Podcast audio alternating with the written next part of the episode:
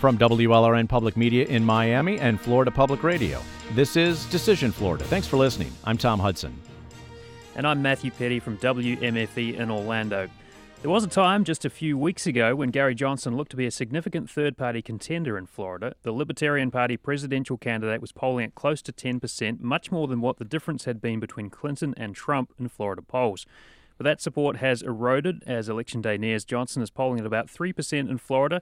Still enough, though, to make an impact in the final results in a close race. And it certainly remains close here, Matthew, in Florida. So that's the presidential horse race.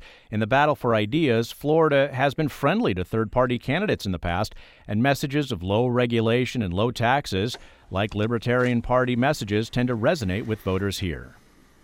Well, Governor Gary Johnson joins us now. Governor, thank you so much for being here. You bet.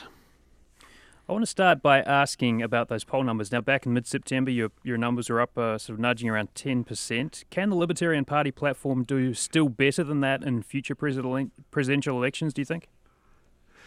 Uh, I do. I think that uh, I think that Trump is toast right now, and um, I think uh, we're offering up a very honorable alternative to Trump. I also think we're offering up a really all, uh, honorable alternative to Hillary too.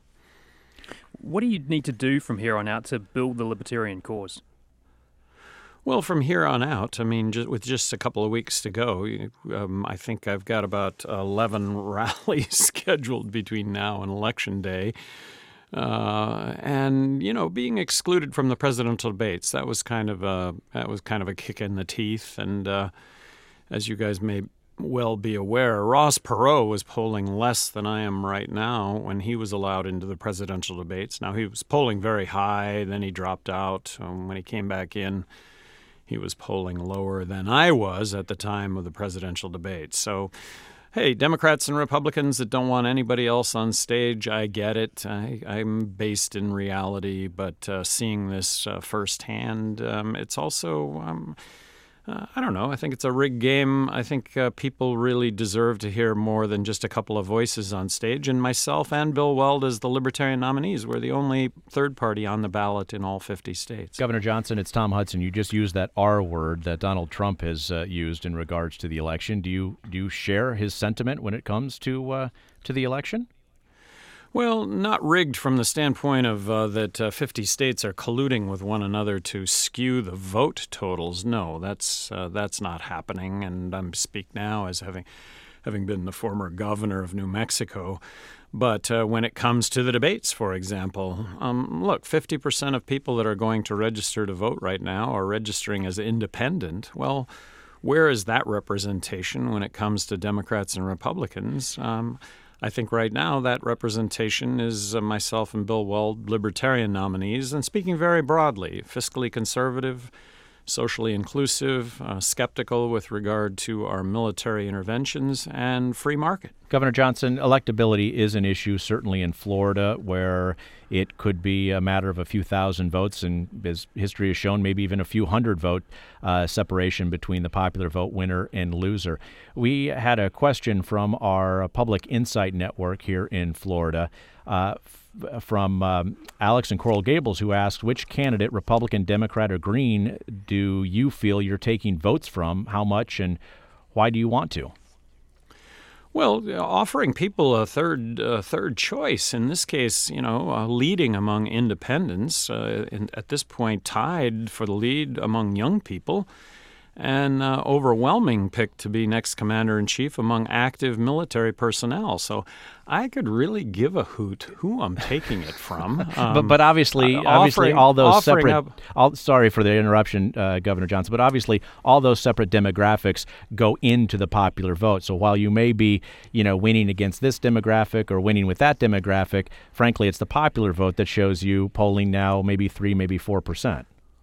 Well, and frankly, you guys, when you talk about it this way, you somehow make this appear as though it's not a noble effort. And I'm going to view this as a really noble effort. I'm going to view this as giving voice uh, to people that currently don't have voice. Maybe they'll all stay home. Maybe every single one of the people that are voting for me wouldn't have even come out. Governor Johnson, Matthew Peddie from WMFE here. I want to ask you about a statement from your running mate, Bill Weld. Uh, now, he released a statement denouncing Donald Trump, saying he would become, quote, unhinged by the pressure of the office of president if we were elected. He also called the campaign the worst of American politics. Now, Democrats read this as a code to vote for Hillary Clinton. Obviously, that wasn't the message your campaign wanted to get out there.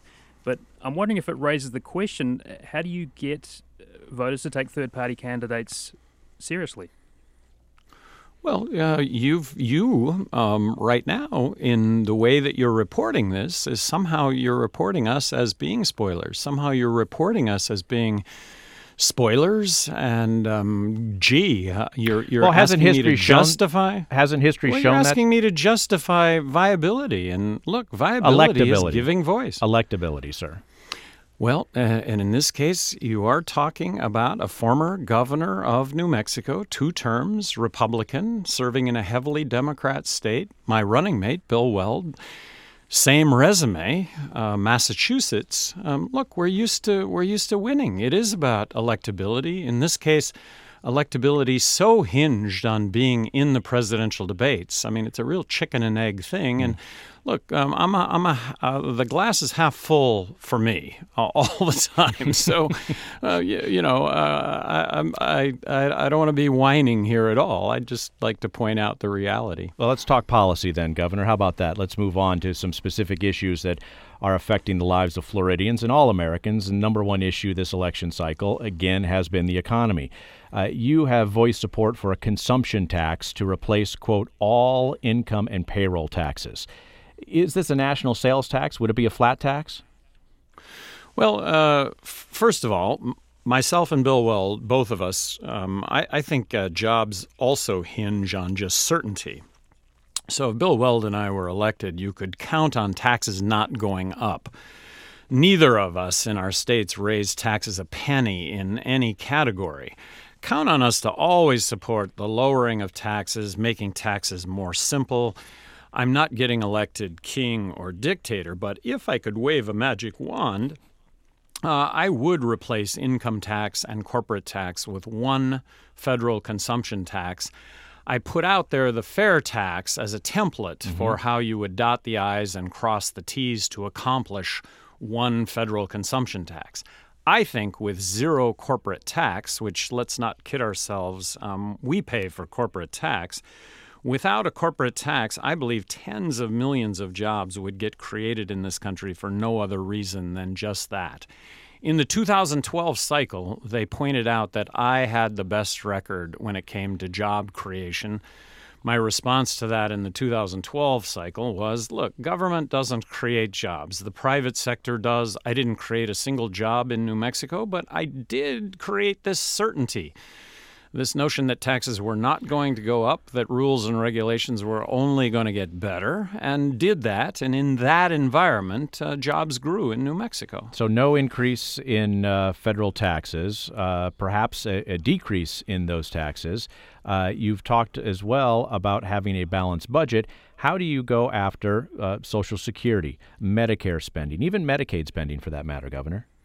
Well, you point out the big three when it comes to balancing the federal budget. And look, balancing the federal budget has everything to do with young people. Um, that's ensuring that young people have something when they get older. Right now, I think young people are just getting screwed. Uh, I'm going to get my retirement. I'm going to get my health care. And oh, young person, you're going to have to pay for that. And so, oh, um, you know what? It probably won't even be around by the time you need it. So, would you change those We're entitlement programs? You, well, yes, uh, reforming. I don't think it's an option to not talk about reforming those entitlements. In the case of Medicaid, having been governor of New Mexico, in my heart of hearts, if the federal government would have block granted the state of New Mexico a fixed amount of money, uh, I believe I could have overseen the drawing of new lines of eligibility. There would have been a health care safety net. And in the context of returning or giving Medicaid completely to the states, 50 laboratories of what I will call innovation, I think you'd have some fabulous success that would get emulated by the other states as opposed to one size fits all. I would propose the same for Medicare, something that is not states at all, that's federal. But using that same template, uh, I think that that could also uh, set out uh, reform for Medicaid and reform, uh, raising entitlement age, uh, co-pays. Uh, you could have health savings accounts. all these things, you know, none, n- not one single one of those addresses the problem of insolubility, which is what exists. But taken in, in whole, I mean, you can improve on the fiscal situation that that they're broke. And same goes for Social Security, raising the retirement age. Look, it's going to be there for me, but kids, and now I'm back to young people. You're going to pay for it, and good luck if it's around by the time you get around. And how does how does all this manifest itself? Uh, you know, look, we're, we're not going to go bankrupt because we print money to cover um, the expenses that we have, but the ultimate outcome for all of this is going to be horrible inflation at some point, and that's historic, and uh, we're not immune from uh, history.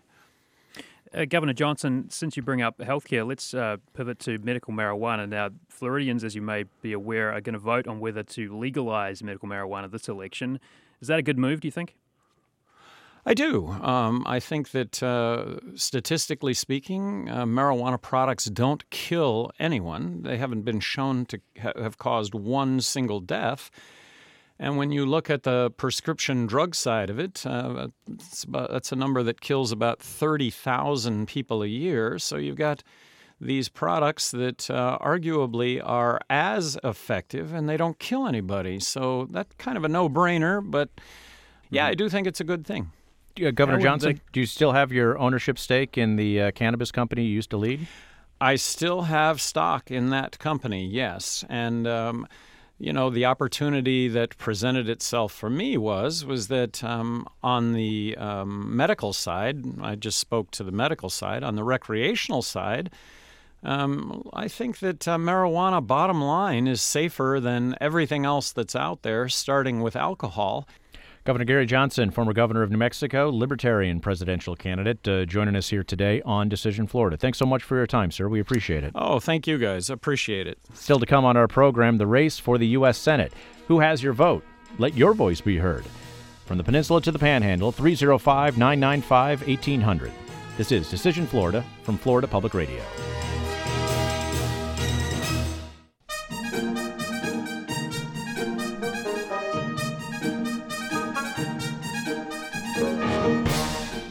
From Florida Public Radio, this is Decision Florida. I'm Matthew Peddie with WMFE in Orlando. And I'm Tom Hudson with WLRN in Miami. Now, Matthew, the biggest Florida only political contest this election is, of course, the race for the United States Senate here. Incumbent Republican Marco Rubio has spent months running for president earlier this year, not for reelection to his seat. That is until he went back on months of saying he wasn't interested in another term and decided that, in fact, he did want to stay in the Senate. That's right, Tom. And his Democratic challenger Patrick Murphy wants to move from the House of Representatives after two terms. The two met this week for their second and final debate. Social security, jobs, and police relations were among the issues, as were the others' credentials. Here's Murphy, followed by Rubio. 10,000 times was your quote that you weren't going to run for the Senate again. And the day before qualifying, of course, you throw your name back in. And then it takes you four months to finally admit to the voters that you want this job. He has no record of achievement, and I encourage people to compare that to the things I've done in my nine years in Tallahassee, including two as Speaker, and the things that I've done over the last six years. So, who do you support in the race for the United States Senate seat that is uh, on the ballot this fall here in Florida? What's the issue that has your support? Is it the economy? Is it the environment? Uh, perhaps it's trade or jobs, maybe Cuba. Join us here statewide on Decision Florida, 305 995 1800. 305 995 1800, or on social media, use the hashtag Decision Florida. And joining us also, our guest, uh, Patty Mazzei, political reporter with the Miami Herald. Patty, thanks for joining us. Happy to be here. Also joined by Josh Gillin. He's a reporter with PolitiFact Florida from the Tampa Bay Times. Josh, thanks for you joining us as well. Hey, thanks for having me. Well, the two candidates have tried to paint each other as proxies for their party's presidential candidates. Uh, Patty Mazzei, is this kind of um, painting it in sort of uh, monochromatic terms? Is it really the way that that is? Well, what we're seeing from the polls is that voters don't seem to think that. We are seeing a split ticket factor where uh, Hillary Clinton is leading in Florida, and so is Marco Rubio, which suggests a lot of people intend or have already voted for Clinton and also for Rubio, a Democrat, and then a Republican. So it's harder to uh, to say that that is succeeding when you see those numbers. Having said that, Rubio is still supporting Trump for president, though he has not campaigned with him, and so Murphy's strategy has appeared to be just to tie Rubio to Trump as much as possible, um, which of course has led Rubio to say, well, you know, can you say something different, uh, find a different line of attack here? Mm-hmm. I think the quote was something along the lines of a, a noun, a verb, and uh, Donald Trump. Uh, correct. Um, well, how does that look to you, Josh Gillin? Is the strategy working for Patrick Murphy? Has he been able to sort of drag uh, Marco Rubio down with this anchor of Donald Trump, if that's what it is? Well, you know, PolitiFact really doesn't get into uh, whether or not these things are working or not. You know, that's Patty. You know, Patty works with us, uh, you know, from the Miami Herald, uh, Tampa Bay Times, uh, Tallahassee Bureau. And, and actually, you know, what we have seen is there's a lot of attacks on each other's resumes as mm-hmm. well. And so we spend a lot of time uh, checking those statements. And, and there's been a lot of uh, a lot of problems here, especially for Patrick Murphy, who has been using PolitiFact as kind of a shield because Republicans have have kind of gone after what he's claimed his his credentials. And uh, meanwhile, Patrick Murphy has really gone over Rubio's voting record, and and uh, you know as we've kind of mentioned, the idea that he didn't really want to be in the Senate anymore. So mm-hmm. that's what we've been checking. Josh, you actually had to PolitiFact uh, reference to PolitiFact that Patrick Murphy used, right? Getting a little kind of inception level uh, insider there. But um, how did that turn out? Right. Well, you know, we didn't put it on our truthometer. You know, we have our truthometer that rates those statements. But you know, we did talk about uh, how he said, uh, you know, his quote that was that that it had that we had debunked these attacks against right. him, and and that's just not really accurate. Uh, what we have found actually is that you know the uh, National Republican Senatorial Committee had gone after Murphy, uh, saying he was a CPA. Uh, actually, you know that's that's true. He he is a CPA. He has a CPA license, but it's from the state of Colorado. It's not uh, from Florida. So he's not a licensed CPA in Florida, but he took the test through Colorado, which a lot of uh, accounting experts told us is pretty uh, pretty normal. That that's how that happens. But other things, you know, he said like his academic record, uh, he had for a long time said he had two degrees from the University of Miami, and that's not true. He only had one degree with uh, two majors, and so you know that's something that wasn't debunked. There actually there's a nuance to it, but uh, that attack against him has been accurate. That's the attack that the Republicans have used against the Democrat Murphy. The Democrat Murphy has attacked the Republican Rubio for his attendance uh, in the United States Senate. Let's put voice to this. And Senator Rubio uh, uh has also been attacked by Murphy for his continued support of Donald Trump. Senator Rubio has the worst voting record of any senator from Florida in nearly 50 years and has gone on to endorse Donald Trump, the man that, by his own account, he doesn't trust with the nuclear codes. So, Josh Gillin with PolitiFact Florida and Tampa Bay Times, how do you rate those two claims? Rubio, worst voting record in 50 years from Florida, and uh, the lack of trust that uh, Rubio has in the top of the ticket, Donald Trump.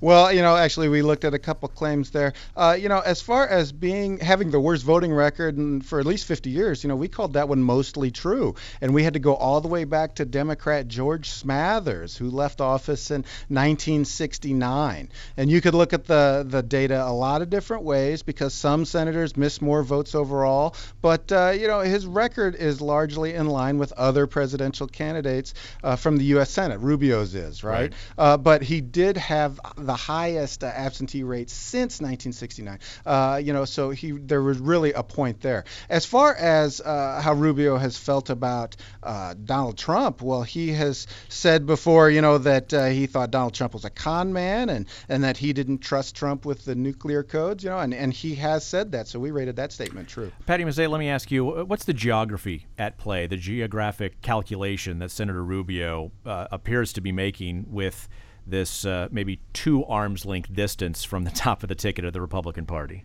Well, he is really banking on doing well in Miami Dade County, and that is his home county. He's from West Miami. He is remarkably well known throughout the state because he ran for president. I think I've seen some polls where upwards of 90% of people know who Marco Rubio is.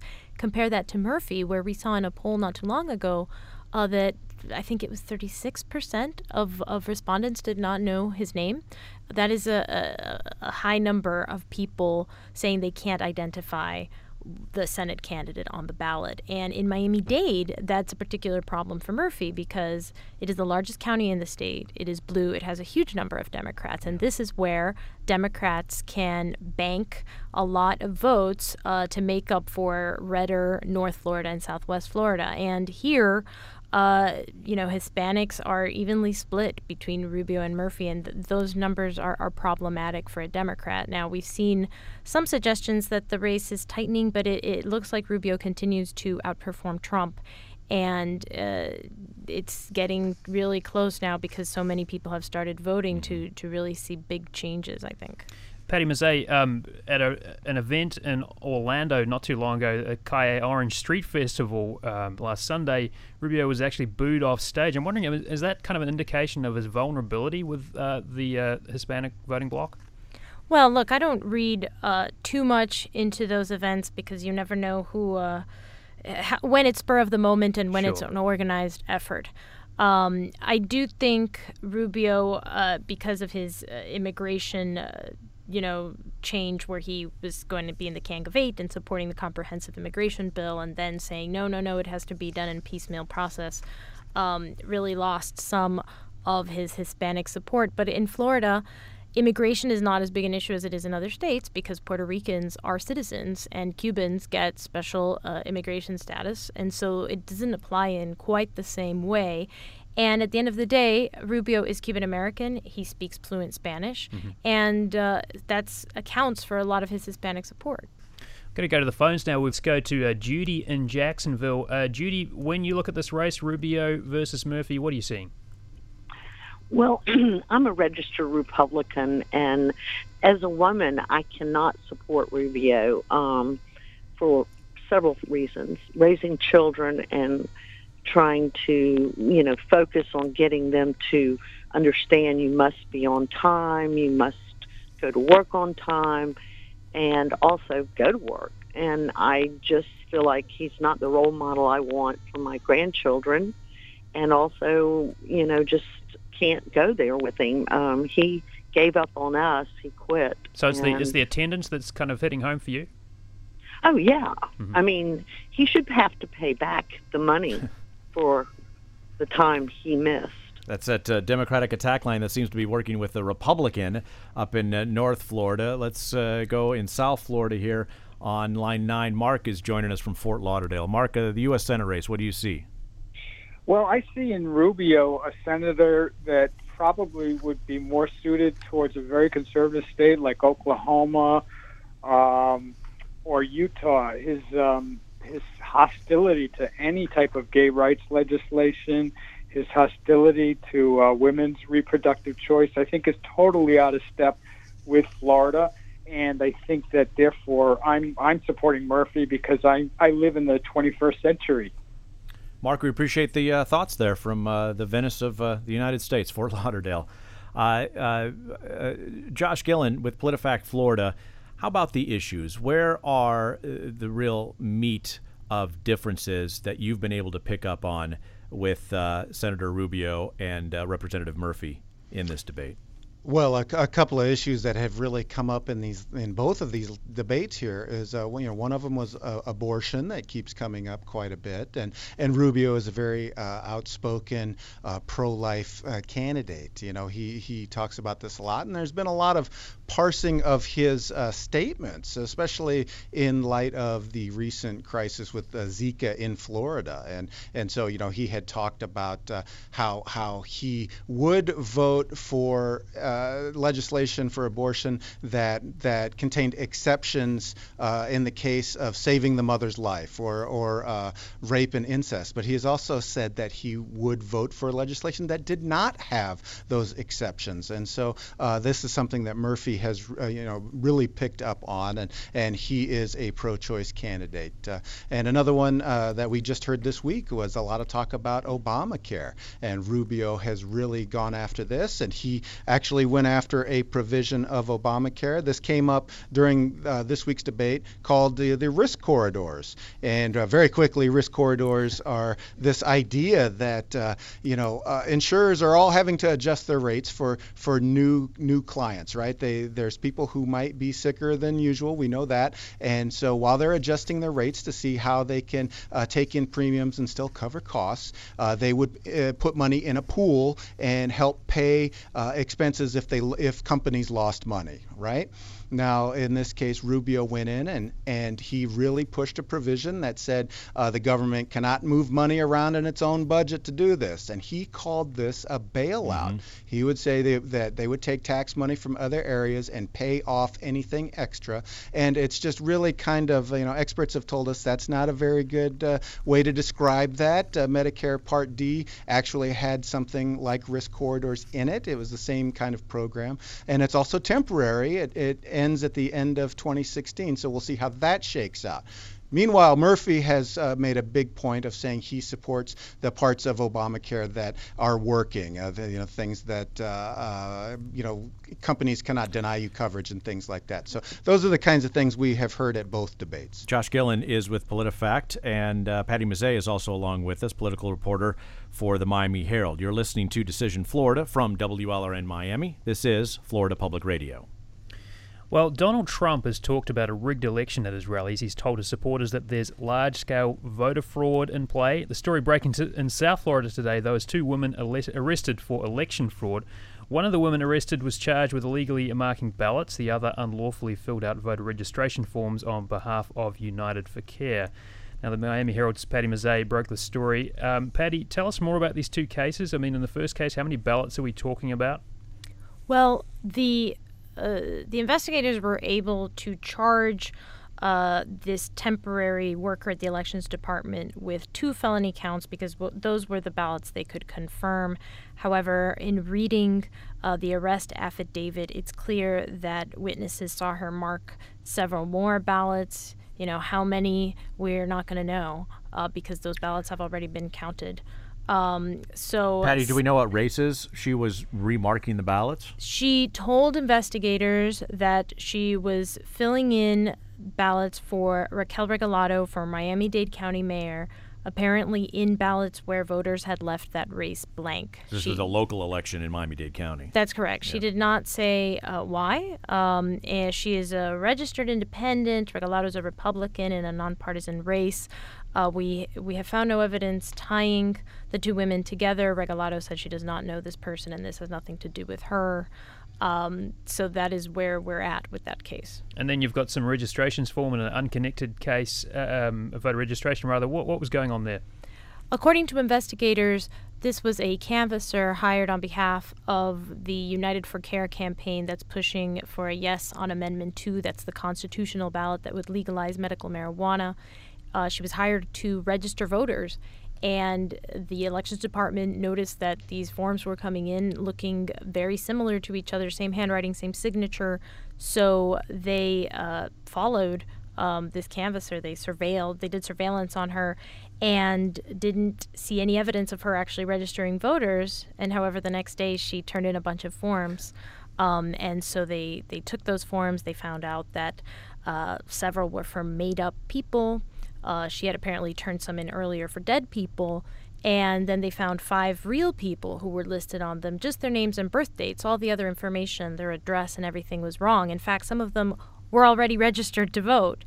And so they uh, arrested her and charged her with unlawfully filling out voter registration forms. Mm-hmm. Uh, Josh Gillin from PolitiFact. Um, I mean, there's a bigger kind of story in the background here. I'm wondering how the this these revelations, this particular story, sort of fits into that broader picture, that narrative that Donald Trump is painting when he talks about ballot fraud and a rigged election. Right. Well, you know, we have looked at a few claims uh, about this, you know, about widespread voter fraud and, and the idea, just the general idea that the national election is rigged. And, and you know, both times we rated those our worst rating. That got our, our pants on fire rating. Right. That's when oh. your, your little dial flips upside down, right? right. Well, yeah, it catches on fire and the and the and the needle goes crazy. Yeah, that's that's the one.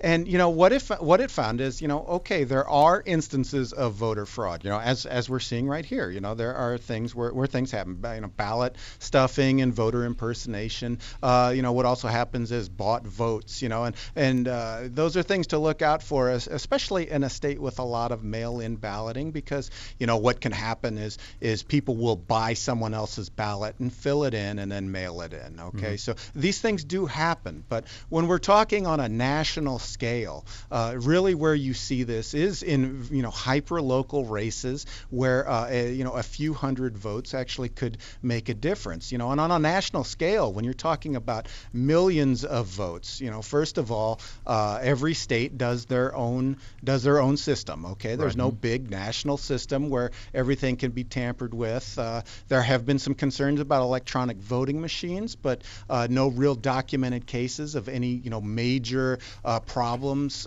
where it's to the point where they can tell people have changed votes. Josh Gillin, we'll uh, got to leave it there. Uh, up against the clock here, he is with PolitiFact and the Tampa Bay Times with us from their newsroom, and uh, Patty Mazzei with the Miami Herald with us as well from their newsroom. Thanks to both of you for joining us on Decision Florida.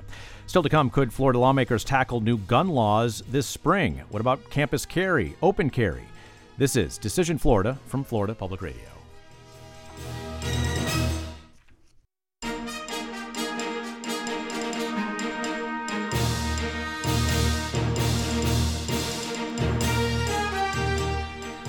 Welcome back to Decision Florida. I'm Matthew Peddie from WMFE in Orlando. And I'm Tom Hudson with WLRN in Miami.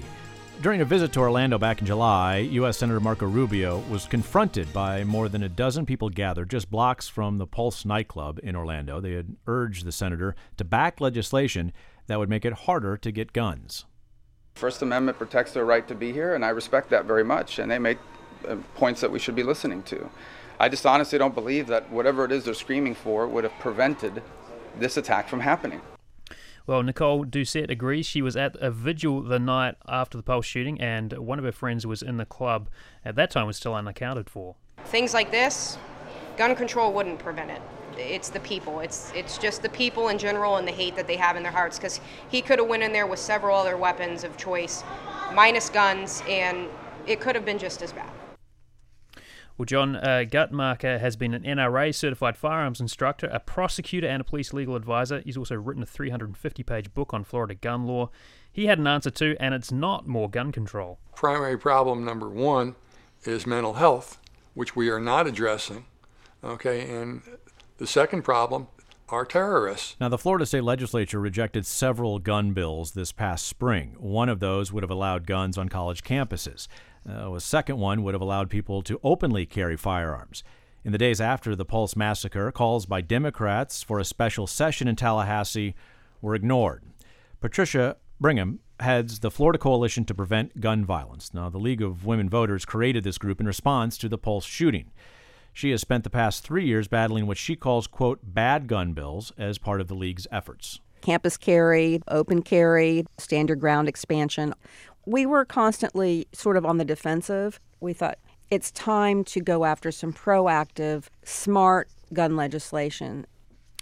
Well, the number to call 305 995 1800. That's 305 995 1800. If you're following us on social media, hashtag Decision Florida. We want to hear from you on these issues. Is this a, a motivating factor getting you out to the ballots the, uh, to cast a vote this election? Uh, do you think something needs to be done Uh, to reform those gun laws in Florida, if not nationwide. 1 800, sorry, 305 995 1800. We're joined now by WMFE's Renata Sago. She reported on the push for new gun legislation after the nightclub shooting. She joins us now from the studios at WMFE. Thank you so much for joining us, Renata.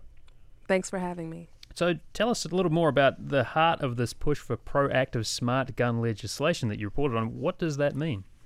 Well, the idea is that you know, shooting deaths are becoming more and more prevalent. When Pulse happened, that really hit the nail on the head for a lot of folks here in Orlando.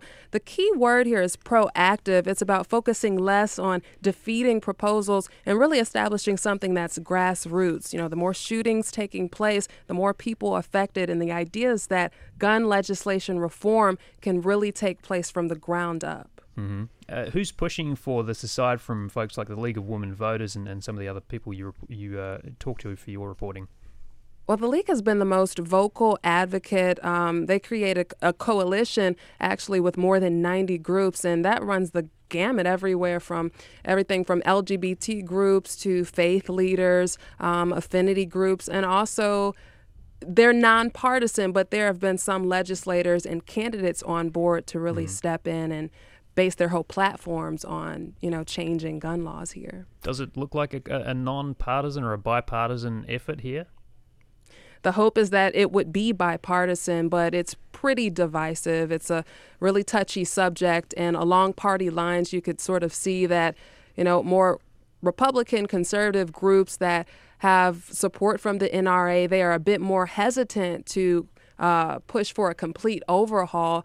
A lot of folks like Marco Rubio, um, they are pushing for the sort of no fly, no buy legislation, which mm-hmm. would essentially prevent anyone who's on an FBI watch list from getting a gun. That's the most progressive that they are going to get with this. Uh, you do see some Democrats who are actually pushing for a complete overhaul. I mean, that's from Florida level on to the national level. You hear people calling for a universal ban on. Um, assault weapons, and also the background checks. That's something that you hear. Mm-hmm. Gray Rohr is also along with us. Uh, he's the Orlando Sentinel's Tallahassee bureau reporter. He joins us from our sister station, WFSU, in Tallahassee. Gray, I want to bring you into this conversation. Uh, finding that environment that legislators are going to encounter in the spring session after this election cycle when it comes to guns, uh, between the grassroots efforts that Renata has reported on and the more institutional uh, efforts that we've seen from the NRA and others. Uh, what what it will be the environment uh, come springtime in Tallahassee? Well, obviously, it's going to be um, uh, there'll be more pressure on, especially Democrats, to, as you said, put forward more proactive gun control uh, measures. But the the math. Um, it might be a little bit better for uh, Democrats after election, but it, it's still going to be an overwhelmingly Republican-controlled uh, legislature where um, you know relaxing gun laws are, are, probably more likely to be uh, passed than any sort of um, you know proactive gun control uh, measures. If, but it, it will um, uh, come to a head, I think, uh, because of uh, Pulse and everything that's happened. this year. When talking about relaxing gun laws, we saw arguably a couple of those that would have uh, relaxed some gun laws fail to, to even come up for a hearing last year. It was campus carry and open carry. There's been calls since Pulse uh, to get rid of the gun free zones, with uh, opponents saying those gun free zones have, have not done anything to deter uh, gun violence. Are those the kinds of pieces of legislation that, that you think could come up that, that, that are more expansionary in nature? Well, uh, some of those could come back, although. Um, you know, and, and this happened obviously b- before uh, Pulse in the legislative session in the spring. Those uh, died in the, especially in the Senate, um, and I believe uh, the Republican uh, Senator um, Miguel Diaz de, la Portilla in Miami is sort of, um, uh, you know, running on that the fact that he mm-hmm. helped kill these uh, gun bills in a um, in a swing district down in um, Miami Dade. So the uh, the atmosphere uh, might have been changing a little bit, but there's um, you know the the political reality, especially for Republicans in deep red seats, is you know nobody can get to their right on uh, gun uh, bills and uh, this issue, um, or else they have a, a real primary threat. And the question is, you know, is that going to happen on the other end with gun control and Democrats? Mm-hmm. What about the response? Do you get the sense, Gray, that uh, the response to some of these bills might be a little different this year because of what happened at that nightclub in Orlando?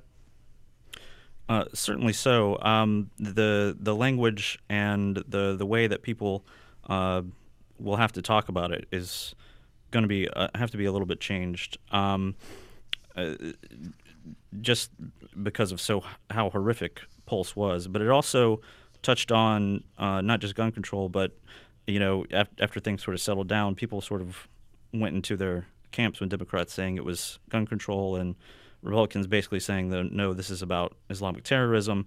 And so, while some of the, the rhetoric and the language might be a little softer, a little changed, the, um, it, it's it's still going to be pretty uh, heated when it comes down to, you know, casting a vote for some of these bills if and when they come up.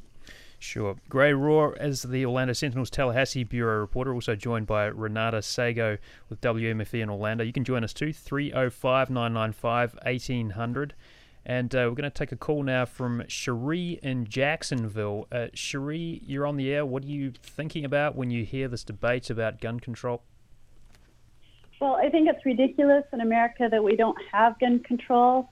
My daughter's teaching English over in China, and they don't have little kids getting shot with guns. They are the largest country in the world with the most people, and they have complete gun control. So we we can't say that it's just the people and not the guns. When, when you, you know, say when you say gun control, Cherie, what do you mean? Like, what does it look like? What do you want to ha- see happen here in the United States, in Florida, at least? Well, geez, anything would be better with what we have now. Um, what I'd like to see is people on the FBI no-fly list not be able to have guns.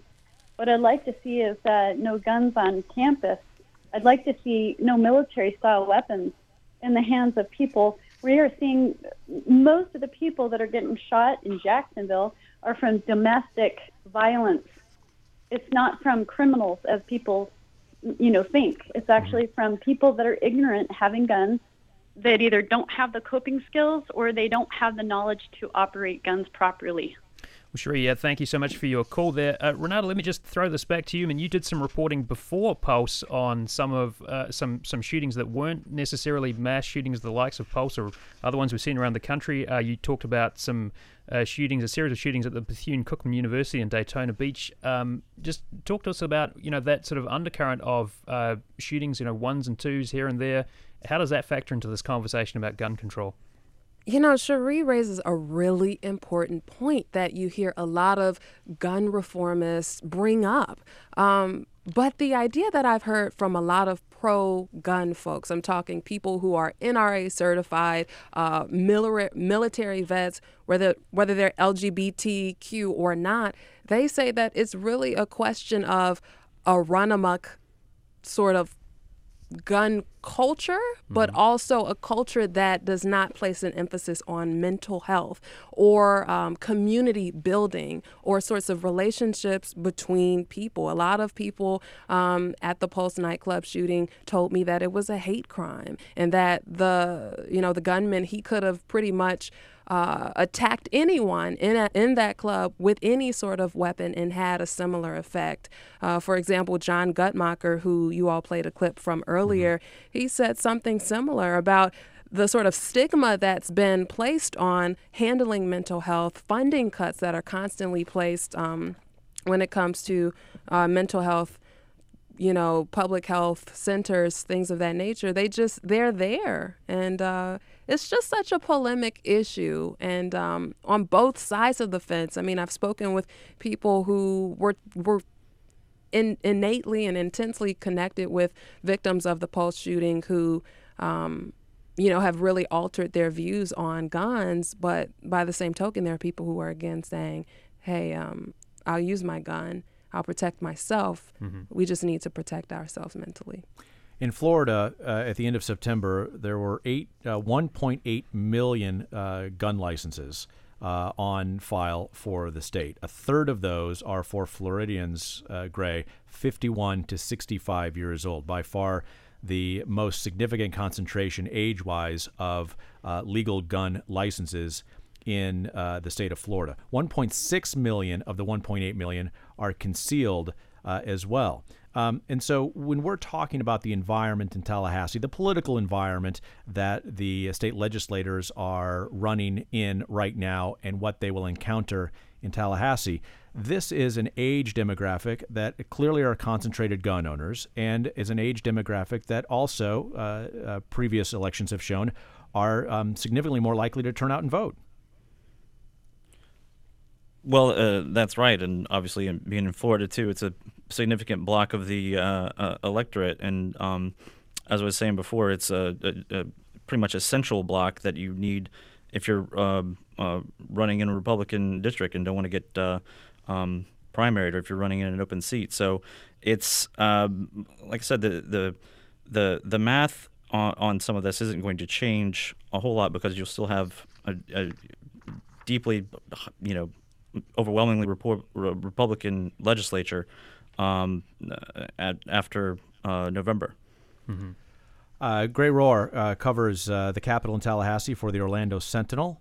Uh, WMFE's Renata Sago is along with us from Orlando. This is a Decision Florida statewide from WLRN Miami. This is Florida Public Radio. Go to go to the phones again. Here we've got Rufus calling in from Orlando. Uh, Rufus, what are your thoughts about this debate? Well, good afternoon. Um, first, I, I want to acknowledge I'm a university professor mm-hmm.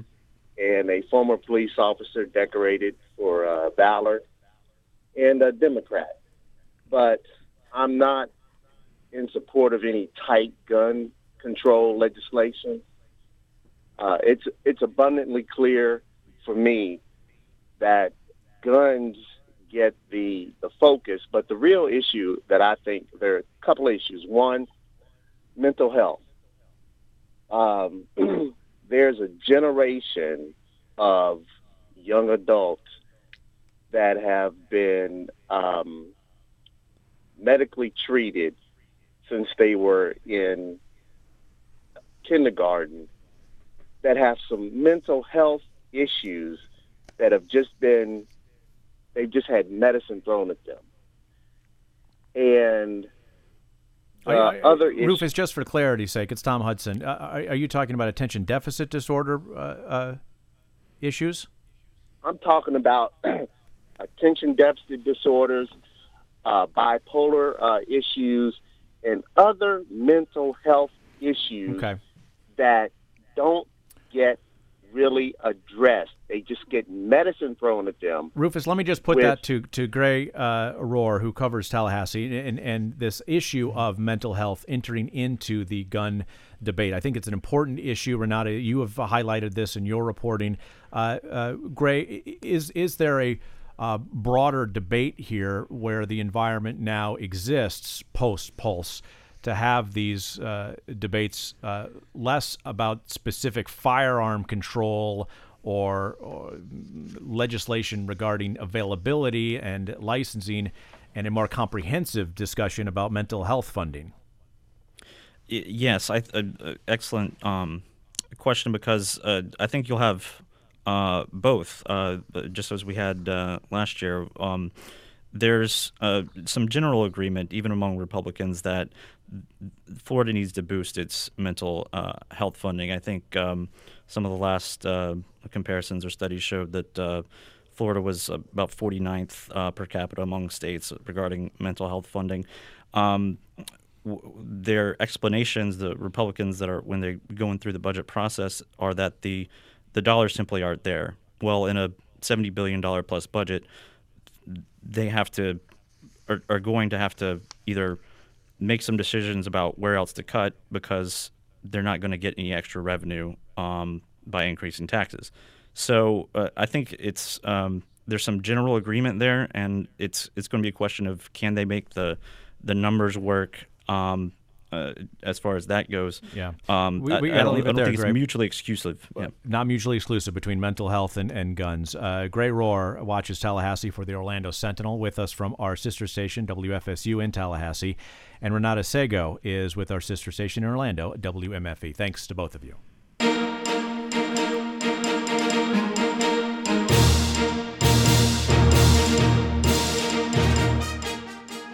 Well, that's our program for today. We invite you to join us on social media. Share your experience this political season with us. Use the hashtag DecisionFlorida. You can also download a podcast of this program at iTunes. Search for Decision Florida. Decision Florida is produced by WLRN Public Media in Miami by Julia Duba. Polly Landis is our booking producer, Rebecca Intralgo our phone screener, Katie Lepri does social media, and Jason Zabka is our technical director.